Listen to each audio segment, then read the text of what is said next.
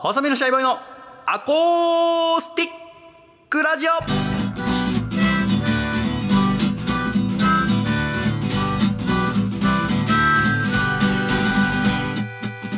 シャイ皆様ご無沙汰しております。細身のシャイボーイ佐藤孝義です。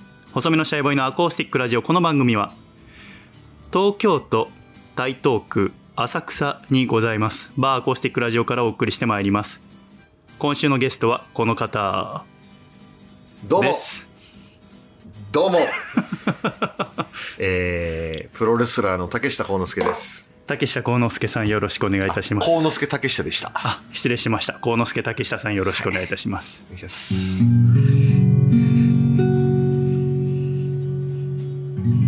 自分の名前忘れないでね。いや、やっぱり、よくあの、インタビューとかでも、幸之助竹下インタビューってなってるんですけど、やっぱ竹下幸之助のプロレスっていうのは、ってよく言っちゃうんですよね。まだちょっと慣れてなくて。竹下だけじゃダメなの？うーん、竹下だけじゃちょっとね、幸之助ちゃんと入れたいまあ、竹下は、そのまま英語で読んだらテイクシットなんで、ああはい。そういうこと、はい。竹下テイクシット、ああはい。なんで、テイクシッターなんで、はい。ちょっとあんまり、いや、もうあれなんですよね。あそうだった、うんうんうん。だから今ちょうどアメリカのプロレスお休みいただいて日本にまあ、来てた時だそうですね。はい。そうです。はい。2週間くらい今日本にいます。で今日今さっき連絡いただいて急に。急にバー行けませんかってことでアメリカからラジオがやってきたと思ってはい。そうですよ。嬉しいねと思ってアメリカンレディオですよ。本当にあのはい。もう年末のこのいろんなものが重なってるのと、はい。あと今この辺りに引っ越ししようと思っていろいろ内見したりとかしてたのがあってもうラジオが風倉君と撮ることも年内難しそうだなってなっててはいはい。したら連絡来たラジオがやってきたとそうです。タイミングなんで、こういうのがね。んでもにこうやって私をタイミングよく助けてくれるんだねたけちゃんはもうね任してください、いつでも。僕も、もう、あの、三茶時代とかからもうし死ぬほど助けられたんで。いやー本当にありがとうございま僕もできるす限り助けます、これからは。ありがとうございます本当に、はい。いやいや元気なのが一番だよね本当に、飲みましょう、はい。乾杯。ありがとう。ゆっくりしてってください。こちら自家製コーヒー焼酎。えああ、美味しい。ー、美味しいね、うん。コーヒー焼酎はその一緒にバーの学校通ってた方に教えていただいて、でそこからいろんなコーヒー豆と焼酎の組み合わせ試してでやっと3ヶ月ぐらいかかって今できたんだけどこれが私の中の最適解ですい。ね。美味しいすごく僕初めてですよ。その、お酒をコーヒーで割るコーヒー焼酎ではなくて、このコーヒー豆をつお酒に実際つけてるタイプの本格コーヒー焼酎ですね。そうですねでもやっぱロックで飲む方ロックも美味しいですけど、はいここにまあシロップ加えたりとか、あとはカルーアはい。あ1に対してコーヒー焼酎3あ、でやってコーヒーコーヒーでカクテルにしたりなるほど。で上にちょっとホイップしたクリームフロートしたりとかそれと一気にもうデザートカクテルおしゃれですね。あんまりあの焼酎とか飲まない女性でもうん、そうですね。それに少し水加えてで、えースティックシナモン刺したりするともうおしゃれなデザートカクテルですねコーヒー焼酎ってだってもともとあの、島の飲み物で南国系で。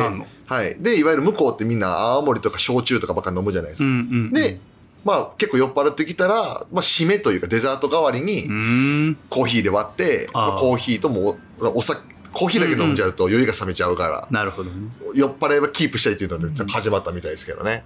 だからあのね沖縄の人とかだともう液体のコーヒはいーでわ割る感じかな？そうです。UCC。これ決まってんですよ。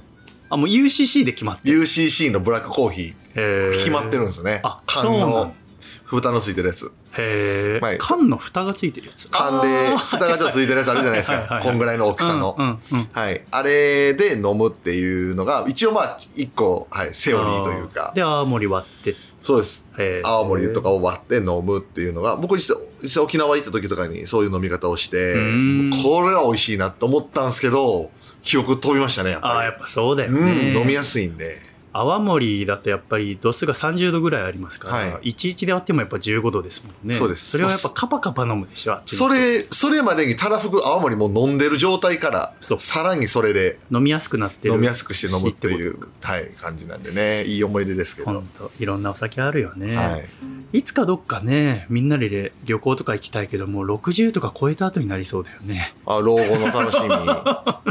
そうっすね。だって、僕らって7個離れてましたっけ？ね？そうですよねん。そうだと思う僕が60にもしなった時だったらもう、シャイボーイ67歳。そうだねいやですからねじゃあもう僕が60の時にしてよ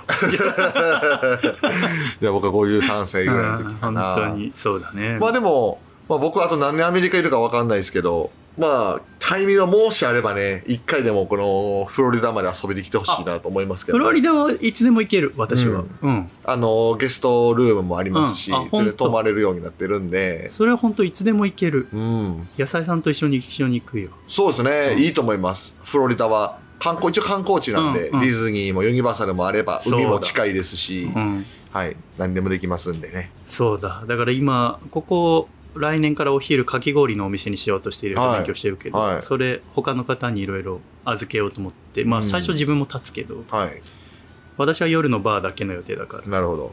お店預けられるようになったらフロリダ1週間2週間行きたいですねで、フロリダでかき氷屋オープンしましょうか。でもね確かにあのやっぱ海外のお客様がこのお店来るようになって、はい、はい。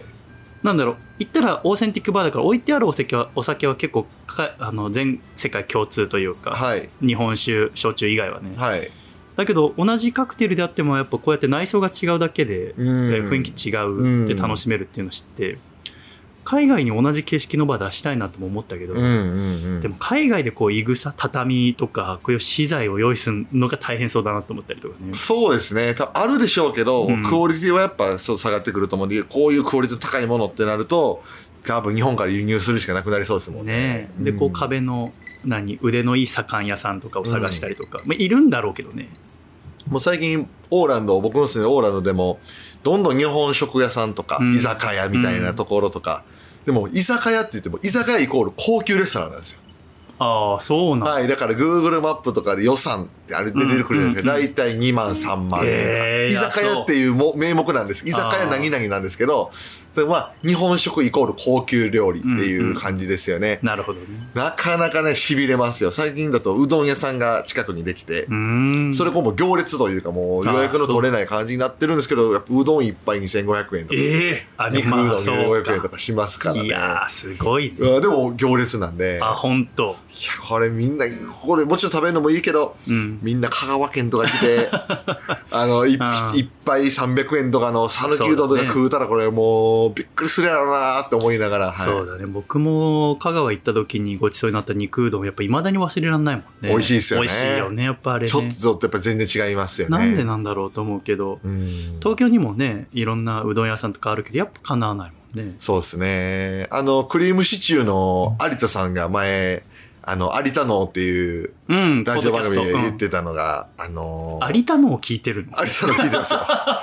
向こうやとやっぱりね、ラジコとか聞けないんで、ポッドキャスト聞くことが多いんですけど、そう、言ってたのは、さんとの。そうです。うん。あの、香川に、うどんだけ食べに行く旅行するってうーん。おっしゃってましたね。1日15軒ぐらい回るって。ええ。はい。一日。1日で15軒ぐらい回って。で、いやー一泊して帰るっていう。うどんだけを食べに行く。へえあんなんとかもう日本、ほんもうちょっと時間余裕だったらしたいなと思いますけどね。確かにね大人の旅行だね。地方巡業がもう今、僕だって今日本で試合するとき大体東京しか試合しないんで、うん時間がないんで、ね。大きい試合だけだ地方巡業が今ちょっと恋しいですね。そうかそうか。ん。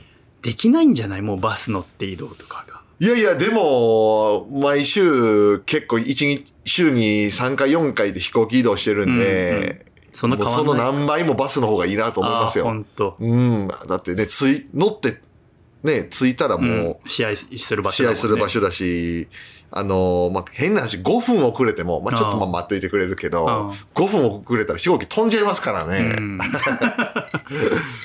でもえ今アメリカ行ってどのくらい経ったの？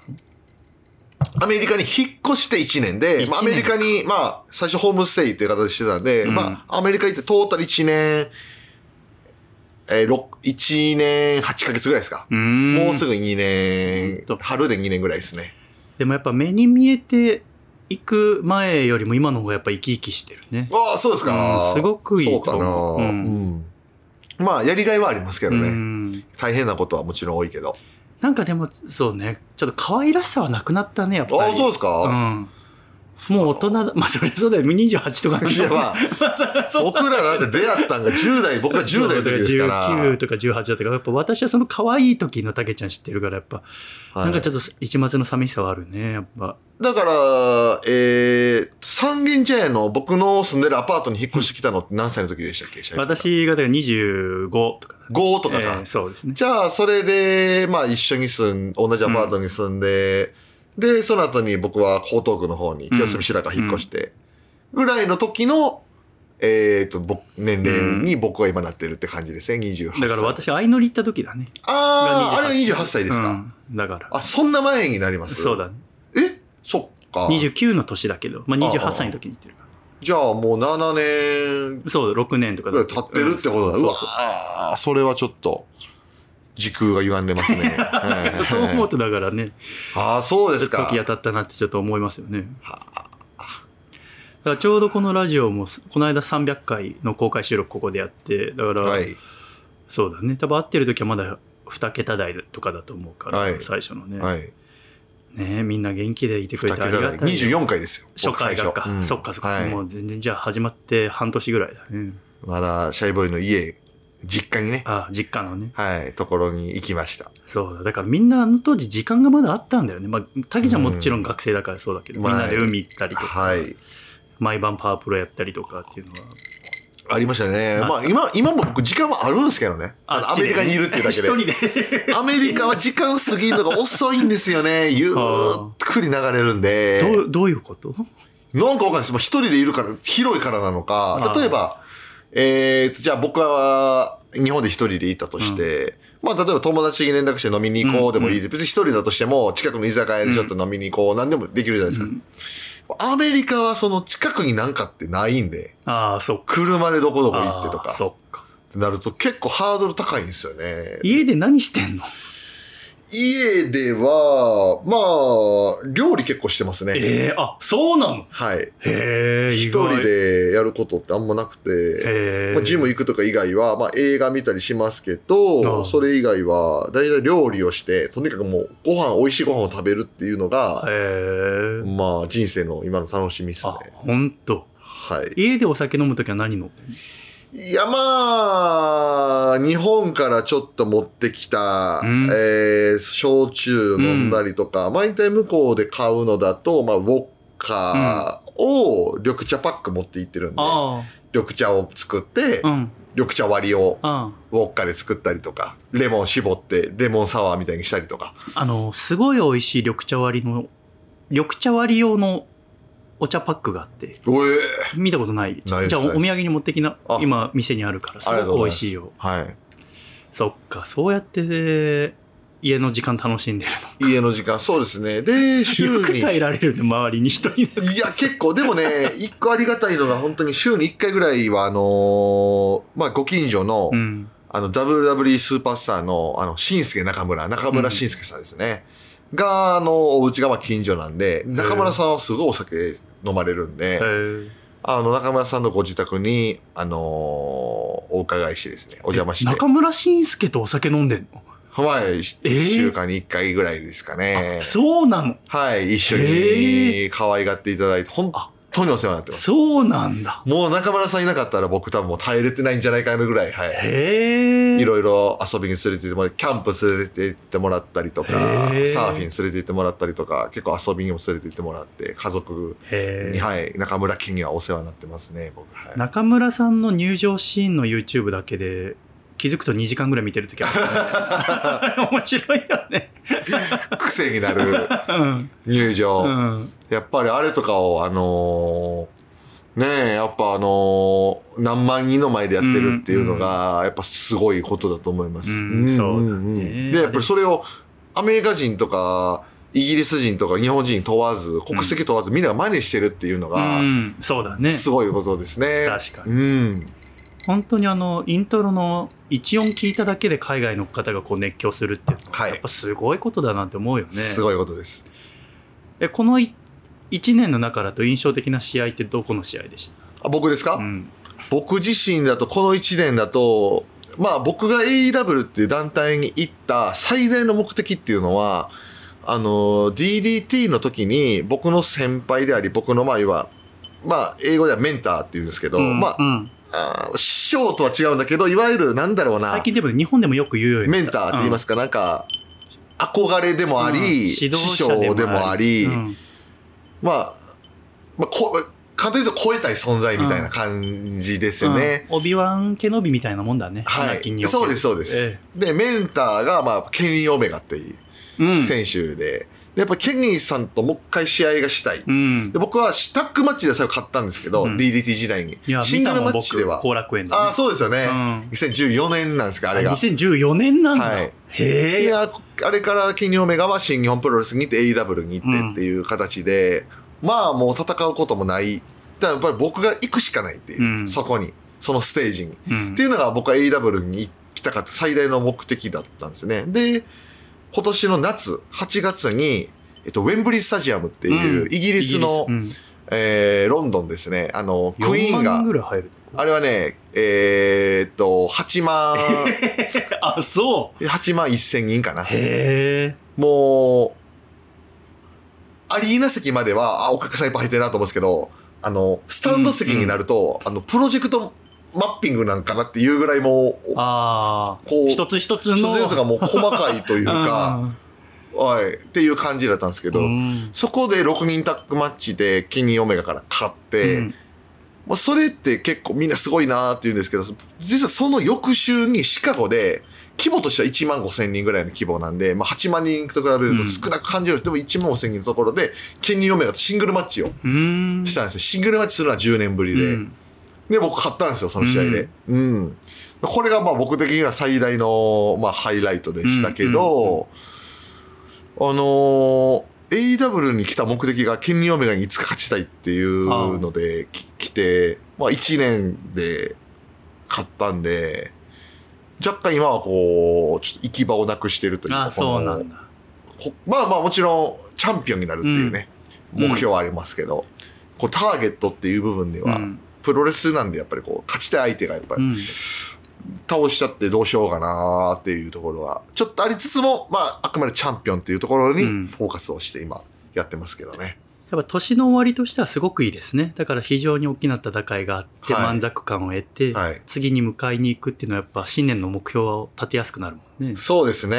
11月、先月はあの、日本の DDT の両国大会でクリス・ジェリコっていう、これも世界的スーパースターの選手なんですけど、それを DDT に招聘できて、で、僕試合したんで、それがどんだけすごいことがあってもう私プロレスファンのお客さんから、はい。もうコンコンと1時間半ぐらい聞かされたから ジェリコとやるってのはどういうことなのかっていうのね、だから、あの、プロレスわからない人に簡単に言うと、こう、DDT っていう僕が所属、デビューした団体っていうのは、最初は WW、まあ、当時 F、WW、今は WWE って言うんですけど、WWE の、えっ、と、まあいわゆるパロディですね。お笑いですよ。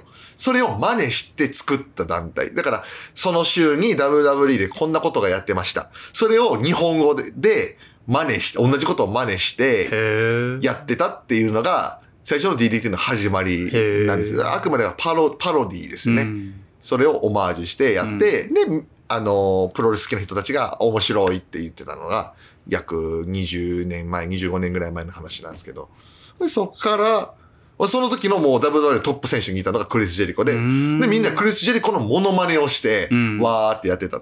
まさかそこにいつか、多分その時誰も思ってなかったと思うんですよ。クリス・ジェリコが本当にその団体に上がる、リングに上がるっていうのは誰も思ってなかった。だそれを僕やっぱやりたかったんですよね。ああなるほど。それ多分僕がしかできないし、僕がまあ DDT に来た、本当に意味のある、うん。DDT でデビューした意味の、がそこで生まれるかなっていうのがあって、うんっていうのがありましたよね。なるほどねはい。そっかじゃあ充実した2023でしたねそうですね。ねそうです。だから、ジャイボーイで言ったら、それこそ、ラジオで言ったら最初はクリームシチューのオールナイトニッポン。で、こうやってラジオのバーを作ったとして。で、ここでクリームシチューの二人が喋るみたいななるほどねことにちょっと近いのかも。それだったらなるほど意味が生まれるというか、シャイボーイである意味が生まれるみたいなことを僕はしたかったんですね。うん。それがまあ、結構下半期は、だいぶ人生の一個なんか集大成的になったんで、これがほんま来年をもっと頑張ろうなっていう感じですね。はい。デビュー的に言うと今12年目とかなえーっと、10、えーっと、2012年の8月にデビューしてるんですけども、あ、えーそっかそっか。11年ですか。11年、10そうだね。11年。12 2年目かもしれない、2年目になるんですかね。うんですね。そっかそっか。言うても11年やってますからね。そうだねすごいちゃってますから。すごいことだよ、10年以上やるのは。シャイボーイが最初見てくれて、あの、この試合に感動したって僕の試合見て言ってくれ、ヒロシに言ってくれたのが、まだ10代の時でしたから、あれはデビューして1年ぐらいの時だったんで、あのーあれだね、新木場だもんね。はい、新規場。うん。あれそっからもう10年以上経ってるっていうことですね。うんそうだね。もう私の願いはもう、ほっといても活躍はするだろうから、とにかく怪我しないでほしいっていうことと、怪我は一番そうですね。うん。あとはもう、あの、そうだね、心の中を常に美しくは しててほしいかない。。そうですね。あとはやっぱり、まあ、シャイボーイとの共通の話題というと、やっぱ大谷翔平ですよ。あーやっぱドジャース。あー、千何十億ですか。ああ、そうだね。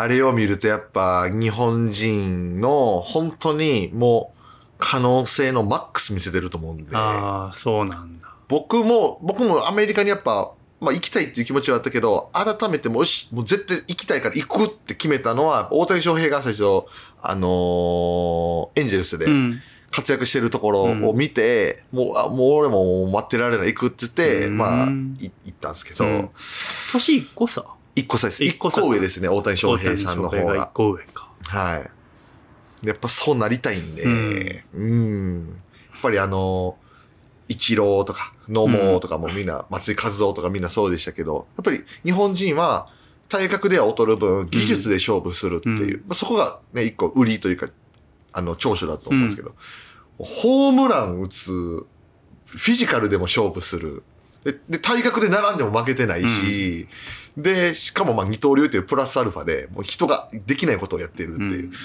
それを見たときにやっぱりヘビー級でやっぱりプロレス、日本人レスラーでアメリカ人相手にヘビー級で通用するって結構難しい。うーん。技術以上にパワー、フィジカルが必要になってくるんで、俺はやっぱヘビー級でアメリカ人とか外国人の選手にも負けない試合したいなと思って行ってるんで、うん。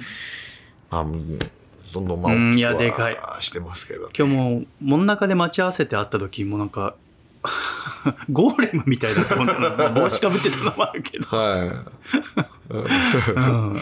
だから、日本じゃ暮らしにくいと思うよ多分。ちょっとあのー電車しんどいでしょ。今、僕住んでる家、久しぶりに帰ってるじゃないですあか。あ日本のね机とか棚とかいろんなものぶつかっちゃって、もうどんどんどんどんいろんな花瓶とか落ちちゃってる状態ですね。あの、写真立てとか。うんはい。その点だとまだね和室の方がいいかもねあの床だったら別に家具のそうですね。あんまないから椅子の大きさとかねアメリカの家ってやっぱり広く作られてるんで、うんだからあの、今まで料理全然しなかったけど、うんキッチンとかもすごい広い。うんうんああいうのは生活しやすいですよね。いやそうだよね、やっぱ料理しようって思うよね思います、思います。うんはい。本当もう今今度引っ越す浅草の家もうこのお店から歩いて1分ぐらいのところ本当またあのなんていうのハウスカミウマみたいにあ、カットする場所すらないっていうあシンクとその横もすぐあのあいわゆるワンルルームみたいな感じじワン。ルームみたいな、はいまあ、ワンルームよりちょっと広いぐらいの、はいはいはい。最終的にまあそこ事務所にしてまた別の場所なるほど。住もうとは言ってんだけどそうまただからワンルーム生活みたいになるからはいはいはいやーワい。クワク僕、今の僕言ったら壊れますね。いや、本当入れないと。マジ、本当に大げさじゃなくて。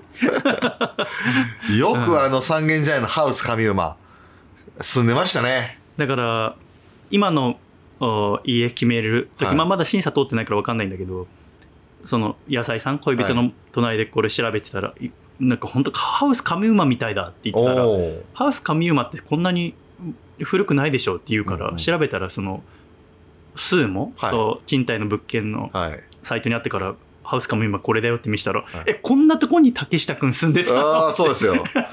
僕らがあの時からやっぱ95キロぐらいありましたから、階段とか登ると、あの、瓦礫がパラパラ、パラパラって、僕がい、95はなかったんじゃない？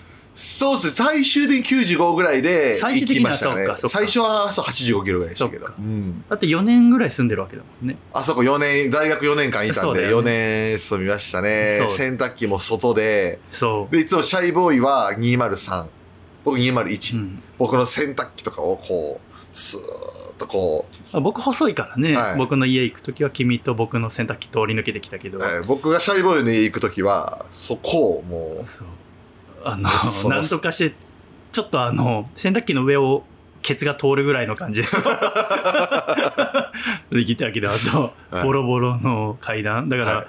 私もう私まあ結構早寝早起きだから、はい。12時ぐらいに寝ようかなと思ってたらあの階段誰かが巨大な男が多分登ってきて揺れてる音。来るな 来るなと思ってだんだんうちに近づいてきた時の絶望感。ああまだ飲まなきゃいけないんだ寝れないんだ。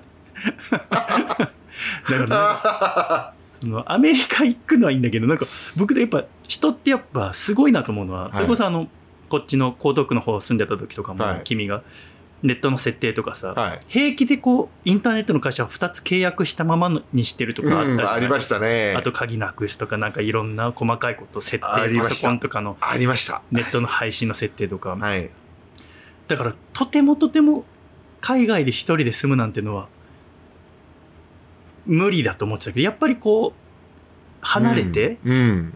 助けてくれる人がうん。いなくなると自分でやるようになるんだなっていうのはやっぱそうですね。すごく必要なことだなってやっぱ思いました私もそうですね。一回もないじゃないあの助けてくださいネットつながりませんとか、はい。今のところね。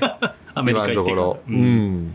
それはそうかもしれないです。やっぱり、まあ、アメリカあるあるは、例えば車故障よくするとかあるんですけど、あ例えば車故障障した時に、日本だと、まあ、変な話、えーっと、車故障うん動かないとかで調べて、な、例えばじゃあレッカーしましょうとかなると思うんですけど、アメリカの場合は、車、故障、スペース、英語でまず調べないといけないんですその、文法とか分かってても、用語が分からないの、ね。車のパーツの名前とかが。イグニッションがなんだらとかって出る、はい、それをまず調べてでそれを大体向こうは電話文化なんでうん。電話でなんか聞いて通じるまで話してうん。とか。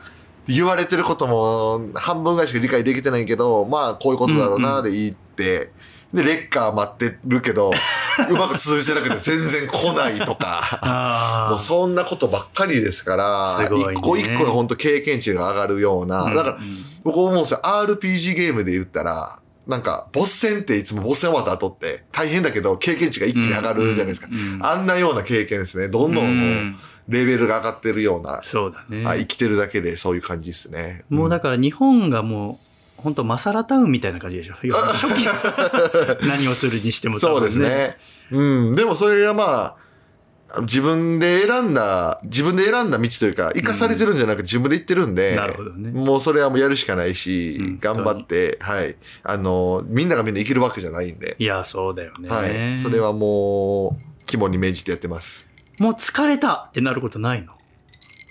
あります、あります。あるんだすごいあります。ああ本当あのー前ももしかしたら話したかもしれないですけど、アメリカの僕の言ってる AW っていうのは、レスラーが今もう本当スーパースターいっぱいで、うんうん。全選手でしかも、例えばだ僕の所属する日本の団体 DDT だと、おそらく所属選手で30人ぐらいで一一講義をやると思うんですけど、AW はね、100今40人ぐらいいるのかな、えースーパースターばっかり。で、だいたい1週間にテレビが出れるのが、多くて40人ぐらい。うん少ないと30人ぐらい。それ以外はその前の YouTube の試合とかになるゆで、今はその YouTube のダークマッチっていうのもなくなったんで、あそうなの？い行くだけ。ああ配信がないんだ、はいその会場の人だけ見るだけ、はい。だ行くだけ。へえで、行って、えーっと、例えば誰かの代わり、え怪我したから誰かの代わりとか、になるのを待つっていう。ああ。で、あ、今日竹下試合あるかもうん。って言われてて、もちろんいつも毎週行くんで、行って、待ってて、あるかもって言われたけど、あないとかう。ん。基本そういう、で、あったら、よっしゃーみたいな、頑張るぞ。あるけど、もう本当に、テレビなんで、うん試合の、あの、ある程度、例えば5試合と、テレビ内に収めないといけないんで、時間がもう。もう、まあ、僕結構今強いんで、うんお竹下も秒殺してくれとかああ。言われたら、そっか。久しぶりの試合やーと思っても、もう、す試合時間の質はもうめっちゃ短かったりとまあ、そうか、そうか。これはやっぱり結構きついのはね、うんあるんですよ。あ僕としてはやっぱ試合したいんで、ああ、しっかりね。試合自分の技出し切りたいもんね。そう、試合さえ見せて、見す、見せれたらいいっていうのがあるんで、なかなかそこでメンタルとか、ね、やっぱ2泊3日で飛行機乗って行って、試合なく帰ってくるとか結構あるんでね。そうだから、だいたい今1ヶ月に1試合ぐらいしかない。やっぱり、うん。と、日本行った時だと10試合とかやってたのが、うん1試合とかなってくると結構メンタルやられるんですけど、くよくよしててもしょうがないんで、本当だよね。あ、もう、あ、ないんやったら、もう次の時爆発したろうってういう。ん。もうそれで、もう。すぐ切り替えてうん。やってますね。今はもう、そういうメンタルお化けになってますよ。はね、なんか、そうだね。別に喋ってるのすごい楽しいけど、君と二人でお酒飲むの楽しそうってあんま思わないもんね。あの、愚痴とか言わなそうだから。い。ああ、そうですかね。うん。すごいポジティブ、すごくいいと思う。そうですね。うん口はまあ、まあまあまあ、聞く方が結構好きですね。うん。うん。で、もう僕がメンタルお化けなんで、全部解決します。すごいと思う。はいうん。口聞いて、全部バーテンダーーに向いてると思うよ。いつかやりな、イベント、バーテンダーイベント。じゃあもう、うんプロレスラー引退したら、うん。はい。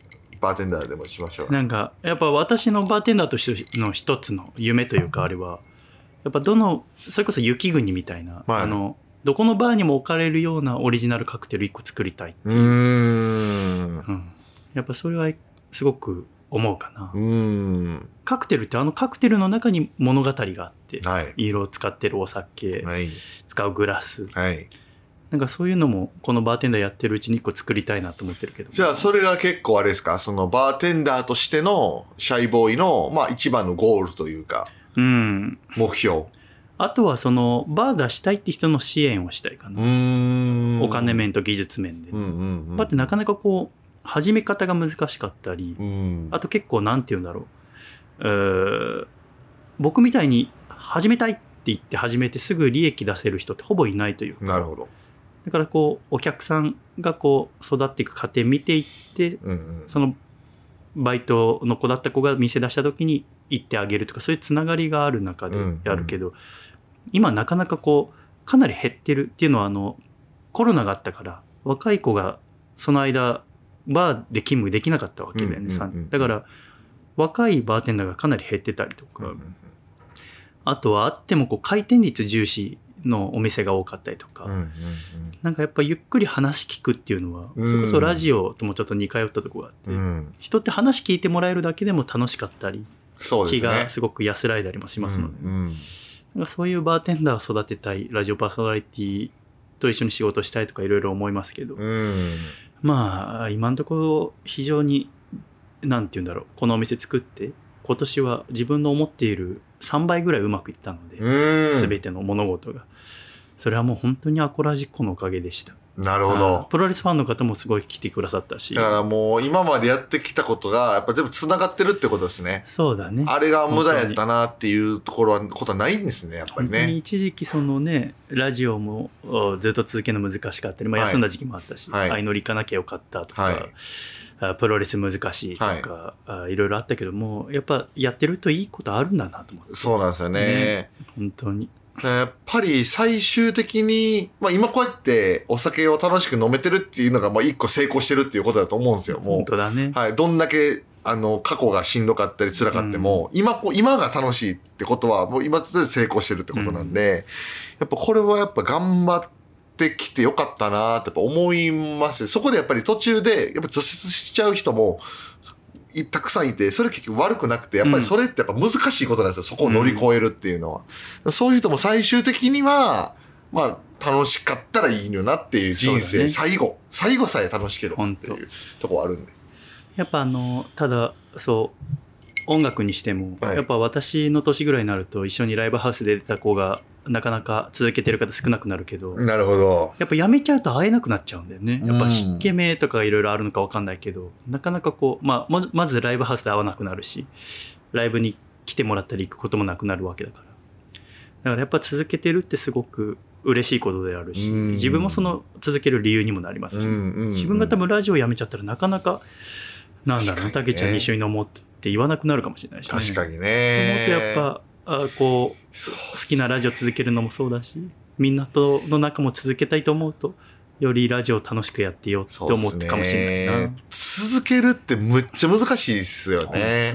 本当だよね。続けるって本当に難しくて、僕もやっぱりこう、シャイボーイの音楽活動も見てたから、より、いわゆるインディースっていう人にもやっぱり未だに興味があって、で、インディースだろうとなんだろうと、いいものはいい。うん好きなものは好きなんで、で、今アメリカにいると日本のいろいろ曲とかを調べたり聞いたりしてると、それが流行ってるとか流行ってないとかっていう概念なしに見てるんで、うんあ、このバンドいいなーと思ってずーっと聴いてるバンドが、いわゆるインディースバンドっていううんちっちゃいライブハウスだけでやってるような人たちで、で、やっぱりそういう人を、まあ僕は今アメリカにいるんで、ライブとかも見に行けずに、ただ YouTube で聞いたり、うんサブスク型サブスクで聞いたり、で、iTune で、売ってたら iTune で買ったりとか、それがしかできないわけですよね。で、聞いてると、Twitter とかで、今 X です。X とかで、解散することになりましたとかって、この1年だけでも2、2組ぐらいあって、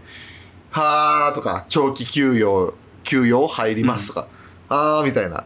このやっぱ僕はこの続きを見たいけど、それが見れないっていう、このやっぱね、なんだろうな、やっぱ一人の僕の力だけじゃどうしようもできないことのもどかしさとかっていうのは、すごい感じますよね。それはだからプロレスラーとして、だから今僕がやれることは、ちょっとこう、SNS とかで、うん僕これ今音楽聴いてて、この人バンドめっちゃおすすめですっていうことぐらいしかできないんですけど、なんかやっぱりこう自分の力のなさというかそういうのはすごいまだまだ感じますね。より今の立場になると。もっとやっぱりちょっと、もうんう、ま、舞うしかないですね。うんプロレスラーとして。わかるね、はい、はい。でもやっぱあれだねそのかなりやっぱプロレスラーとしての名の売れ方がこのに1年すごかったねそれはすごいですね。ねやっぱり私も思った全然違いますね。ね全然違います。やっぱこれはね、あのね、認めちゃうなら、あのー新日本プロレスさんの力もやっぱあって、うん AEW と新日本プロレス提携してて、例えば僕が AEW でやった試合っていうのが、あのー新日本プロレスのいわゆるテレビ朝日うんのワールドプロレスリングっていうので、ポーンって放送されたりとかしてるんですね。竹下幸之助って出て。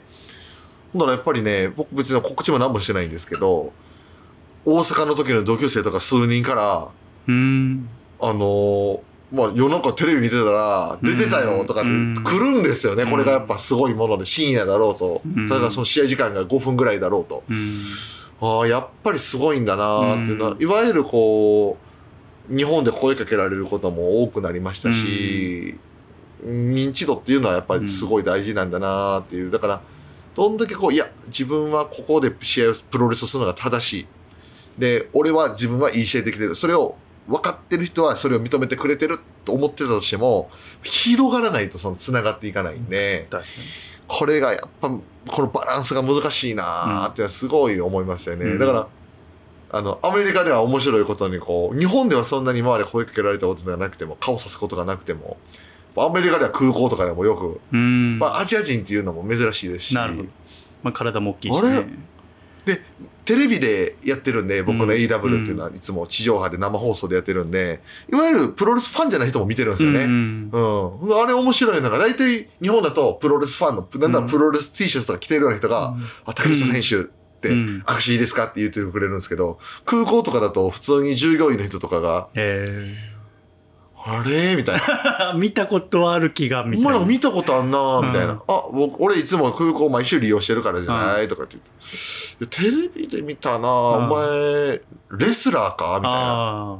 ああ、なんか見た気がするみたいな。うんあれ、WWE だったっけ ?EW だったっけ？あーそのレベルなんですよ。でも、ねあテレビに出るっていうのもまあ、うんかつ相乗りがありましたけど、すごい影響力なんだなってそいうう。だねだから昔から言ってるもんねてまたテレビとかのニュースとかでもプロレス取り上げられるようになってほしいとかそうですよ。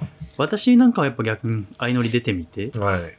あー自分はテレビとかにはあんま出たくないというか、そのうん私はその声かけられることがあんま得意じゃなかったというかですね、その繕っちゃうっていう。でもたけちゃんに関してはもうずっとその普段もテレビ出てる時、はい。プロレス試合してる時も裏表がないからこそそうですね。すごくそれがプラスになると思う。それはありますね。ね。やっぱ、やっぱりプロレスラーだから、うん。っていうのはあると思いますね。で、やっぱりプロレスをもう一回、かつてアントニオ猪木さんとか、ジャイアント馬場さんが、もうプロレスブームというかもう、いわゆるもうみんながプロレスを見てるみたいな時代を作ったように、もう一度僕たちの時代でもそれをしたいっていうのが最大のモチベーションなんで、じゃあもうどんどん広まっていくに越したことはないんでね。そうだねうん。それこそああやって海外で活躍すると大谷翔平じゃないけれども、はい野球見ない人でも WBC は見たりとか、はいそれこそ給料いくらなんてどうでもいいことを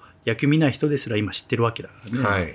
でやっぱより高いステージで活躍するう頑張るとそうやって広まっていくっていうのはそうですね。多分ねすごい今自分で自身でも分かってることだもんね。そうですね。やっぱり、ね、大谷翔平さんが、いや、あんだけ夢のあるものを見せてくれてるんで、それをやっぱ僕らの世代とかで、20代とかね、どんどんこう、それをつなげるじゃないですけど、俺らもできるんだっていう、まあ、いわゆるグローバルな、あの、活躍ができるんだっていうのは、見せていきたいですよね。